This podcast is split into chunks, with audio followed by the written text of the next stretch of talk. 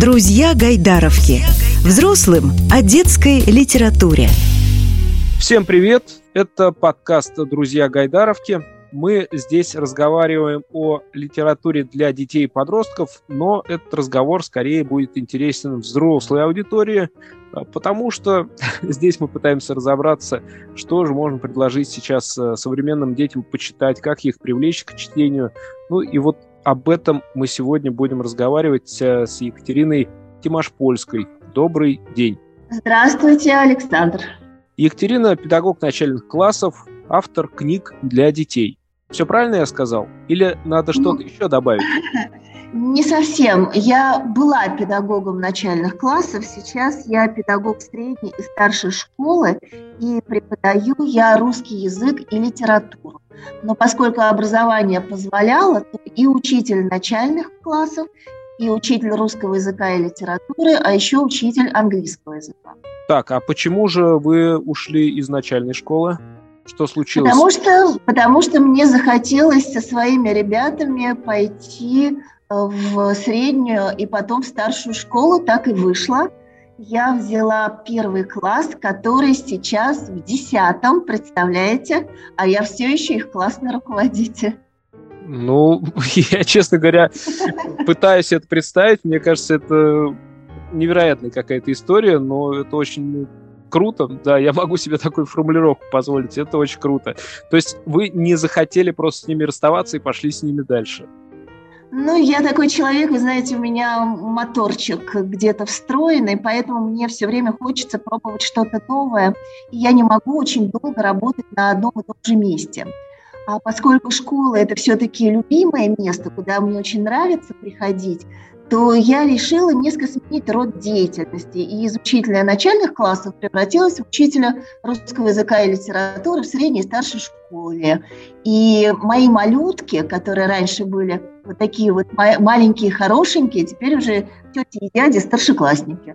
Но мне это очень интересно, правда. Такой вот эксперимент теперь большие, хорошие. А я думал с вами поговорить э, в том числе и про ребята, которые совсем юные сейчас, э, ну, в том числе вот наши читатели, например, мы же видим, у нас в Гайдаровке появляются периодически совсем-совсем малыши там, лет пяти, например, приходят даже ребята. Конечно, приходят первоклассники, второклассники.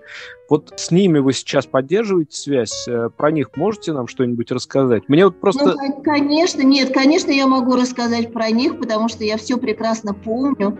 И потом э, мои ученики – это не только старшеклассники сейчас, но и дети, которые учатся в пятом классе. Они, в общем-то, только-только вышли из началки. И это те дети, которых я учила и в начальной школе, потому что я э, работала не только как учитель начальной школы, но еще и преподавала английский в младших классах. Поэтому вы смело можете задавать мне вопросы про них тоже. Ну вот как раз хотелось бы понять, э, те ребята, которые с вами вот дошли сейчас до 10 класса, вы же помните наверняка, какими они были в начальной школе. И те ребята, которые сейчас в начальной школе, это разные дети. С ними по-разному надо находить общий язык. Можно ли сказать, что все дети, ну, в той или иной степени между собой похожи? Или это совсем уже другая вселенная? Нет, это все та же вселенная, которая называется детство. Дети абсолютно такие же. Они не поседы, они не любят сидеть на месте, они любят болтать, они любят бегать, они любят э, хулиганить, они любят шалить. Но это нормальные дети. Но знаете, как говорят, если в комнате очень тихо, и там есть дети, нужно обязательно пойти проверить, значит, что-то случилось. А если стоит грохот, шум, э, звуки падающих стульев, столов, телевизоров, то все нормально. Детки играют. Отлично. И как вот таких вот деток, которые вы говорите, в общем-то, в той же вселенной существуют, которая называется детство, сейчас можно привлекать к чтению? Их может что-то заинтересовать? Конечно, конечно, это дети умные, это дети интересующиеся, это дети, в общем-то, читающие. Ну, все зависит э, на самом деле от того, что происходило с ними еще раньше – до школы, в детском саду, что происходило в семье. Если в семье читали, то дети обязательно будут читать. Если в детском саду чтению уделяли большое время, значит, дети будут уже к этому приучены, и в школу они придут начитанными, насмотренными, и книга для них не будет э, таким открытием, ну, как будто они видят это первый раз. Это будет для них открытие каждый раз, когда они будут читать. Но это будут приятные открытия, потому что они уже знают, э, как это здорово, когда взрослые читают книги им, и когда они сами начинают буквы складывать в слоги, слоги в слова, слова в предложения. Это так здорово, это вот такое чудо, которое, мне кажется, можно испытать только в детстве. Потом уже такого потрясения не будет. Во всяком случае, так было со мной, когда я была ребенком и начинала читать. Ну ладно, потрясение случилось, например. А дальше что надо сделать, чтобы ребенок остался в этом процессе? Чтобы он mm-hmm. продолжил читать. Какие сюжеты сейчас могут заинтересовать э, начинающих читателей? Начинающих читателей, естественно, интересуют сказочные сюжеты, если мы говорим о маленьких детях. Детям постарше очень интересно, естественно, фэнтези. Если мы возьмем детей еще чуть старше, то это уже будут какие-то личностные отношения, э, дружба, любовь, начало подростковости. Э, им интересно уже читать истории про себя. А вообще, конечно, только личный пример. Вот что нужно сделать для того, чтобы ребенок читал? Только читать, больше никакого рецепта нет. И взрослые, естественно, должны здесь очень сильно потрудиться, чтобы ребенку нравилось продолжать читать. Это должны быть, безусловно, книги не только те, которыми взрослые увлекались в детстве, а это книги современных авторов, потому что нынешнему поколению очень интересны истории про самих себя. Все-таки лучше пробовать и начинать э, с каких-то именно современных писателей, с современных книг, со свежих. Правильно я понимаю? Ну, можно, конечно, и тех авторов, которым, которые вам нравились в детстве, которые мне нравились в детстве. И, естественно, приписывать сюда тех авторов, живых, прекрасных, которые есть и творят, и пишут замечательные книжки, их очень много. И вот, кстати, это к библиотекарям. Есть библиотекари, замечательные, которые все это знают и детям рекомендуют. И это очень здорово, потому что библиотеки сейчас, естественно, в том числе, это такое место, куда хочется приходить, приводить детей и все время там читать. Школа – это несколько другое. Это все-таки такое, знаете, такой организм, который такая извините за сравнение, телега старая, которая долго скрипит, но едет. И вот чтобы ее разогнать, нужно приложить очень много усилий, и это усилия со стороны взрослых. И здесь работает такой треугольник – учитель, родитель и ребенок. И если какая-то сторона этого треугольника выпадает, результат может быть не сразу, быть таким отложенным результатом. В общем, нужно очень много работать для того, чтобы ребенок э, начал читать, а главное, не только начал читать, но еще и продолжил это дело. Да, продолжил. Это было бы очень хорошо, если бы он именно продолжил читать, потому что сначала, ну, вот уже сказали, что это такое потрясение, такое открытие, когда из слов получается предложение, а потом это все обретает какой-то смысл. Ну, но да. продол- продолжение это важно. Это важно. А по поводу роли библиотеки, еще раз могу напомнить просто, что Гайдаровка ежегодно выпускает э, каталог 100 лучших новых э, книг для детей и подростков. Это современные писатели, можно каталог посмотреть на сайте Гайдаровки. А кроме того, есть еще у нас канал в Яндекс Дзен, и там э, мои коллеги, которые непосредственно в том числе работают с детьми, они делятся своими впечатлениями от книг, как раз-таки вот э, современных новых книг. Тоже можно посмотреть, и я думаю, что родителям, бабушкам, дедушкам это неплохое подспорье. Ну а теперь я попрошу вас рассказать о том, как же так случилось, что вы сами стали писателем, а как это произошло, что вас побудило это сделать. Это произошло на самом деле э, случайно, и в общем-то как в кино как рассказывают такие истории, я что-то написал, потом отправил куда-то, немножко подождал, и вдруг, о чудо, мне пришло ответ, скоро ваша книга выйдет. Было практически так. Я работала в школе, как раз в начальной школе, это было где-то лет 7-8 назад, в общем-то, совсем недавно, так что я еще начинающий писатель по всем меркам. Мне захотелось записать то, что происходит со мной и с моими детьми в классе.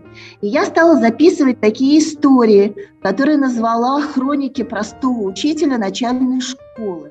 Записывала каждый день.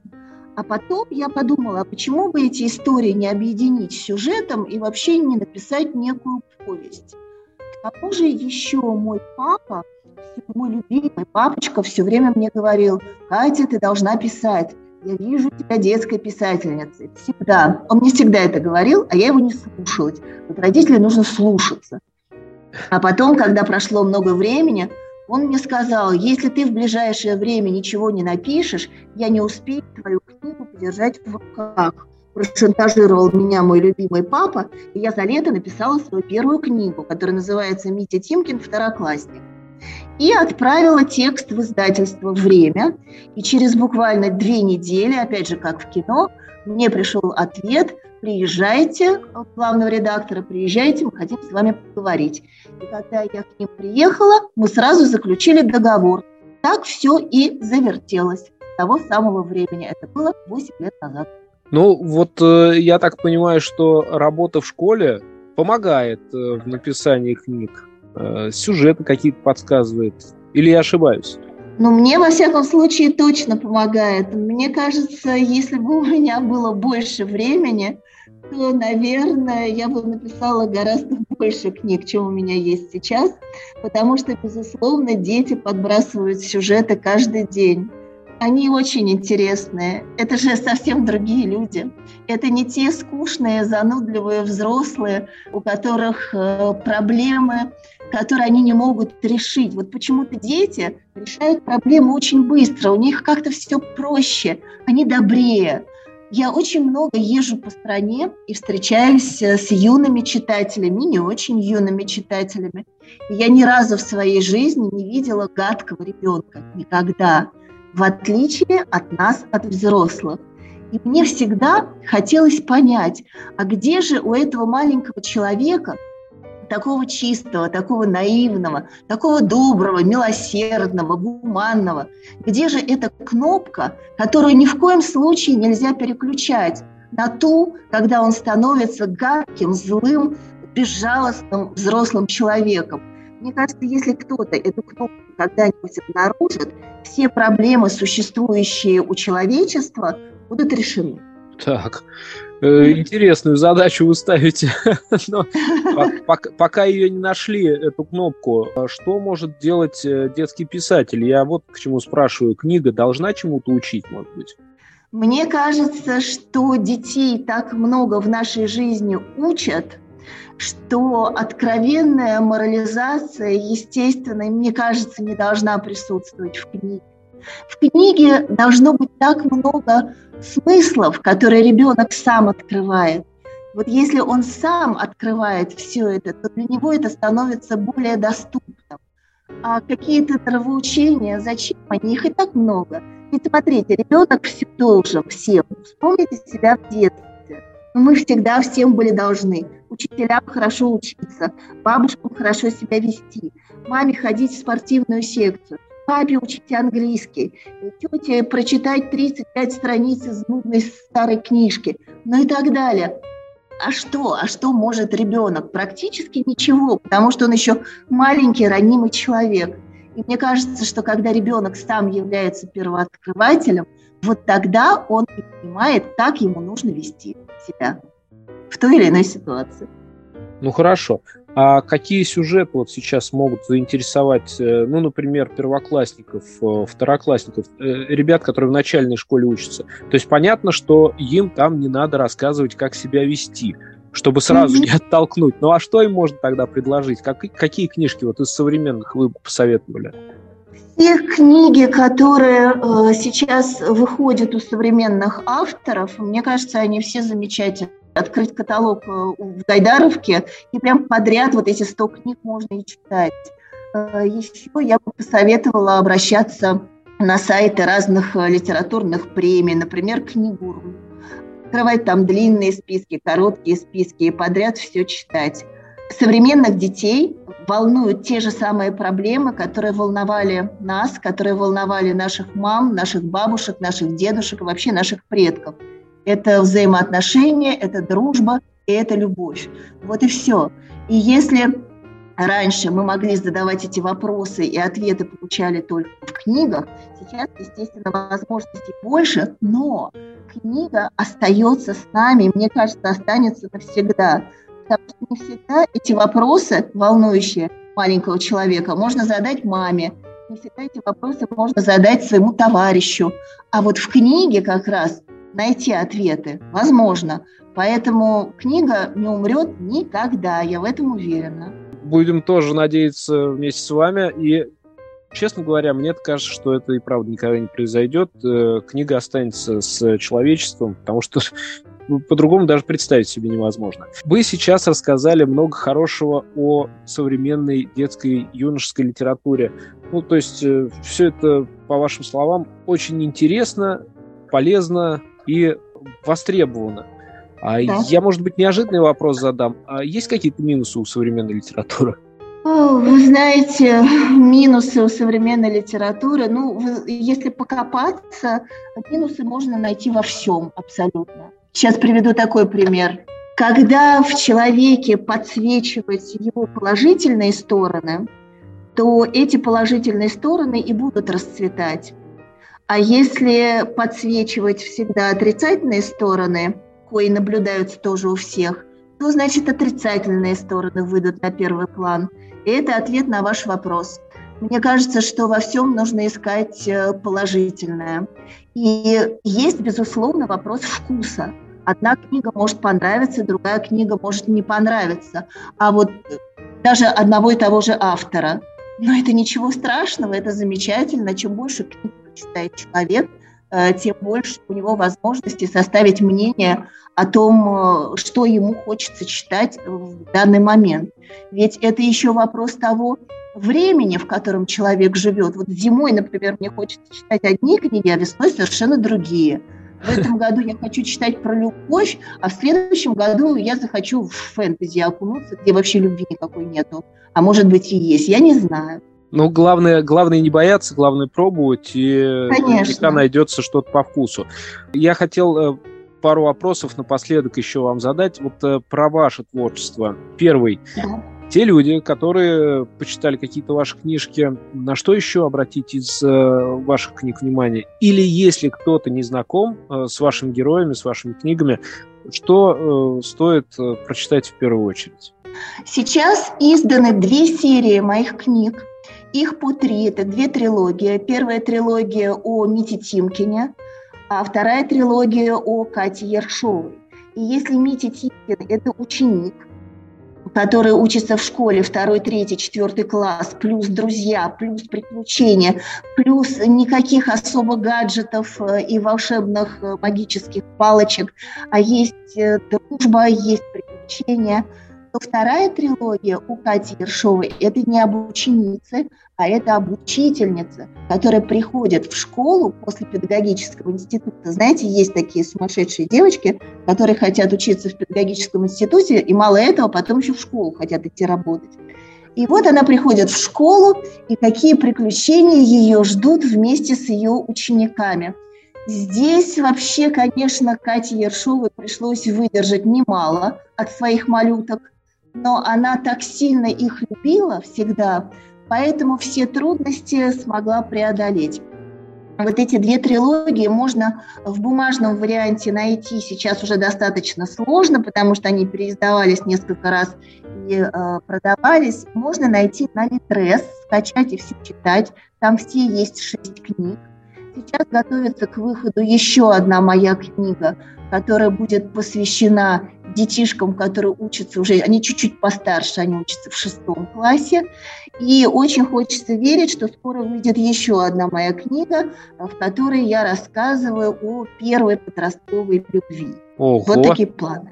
Да. да, ну, ну вот так вы и рассказали о творческих планах. Э, отлично, спасибо. Будем тоже ждать теперь э, выхода ваших новых книг. Еще раз спасибо вам большое. Сегодня мы разговаривали с э, Екатериной Тимашпольской, педагогом, автором познавательных книг для детей. Спасибо. Спасибо большое. До свидания. Друзья Гайдаровки.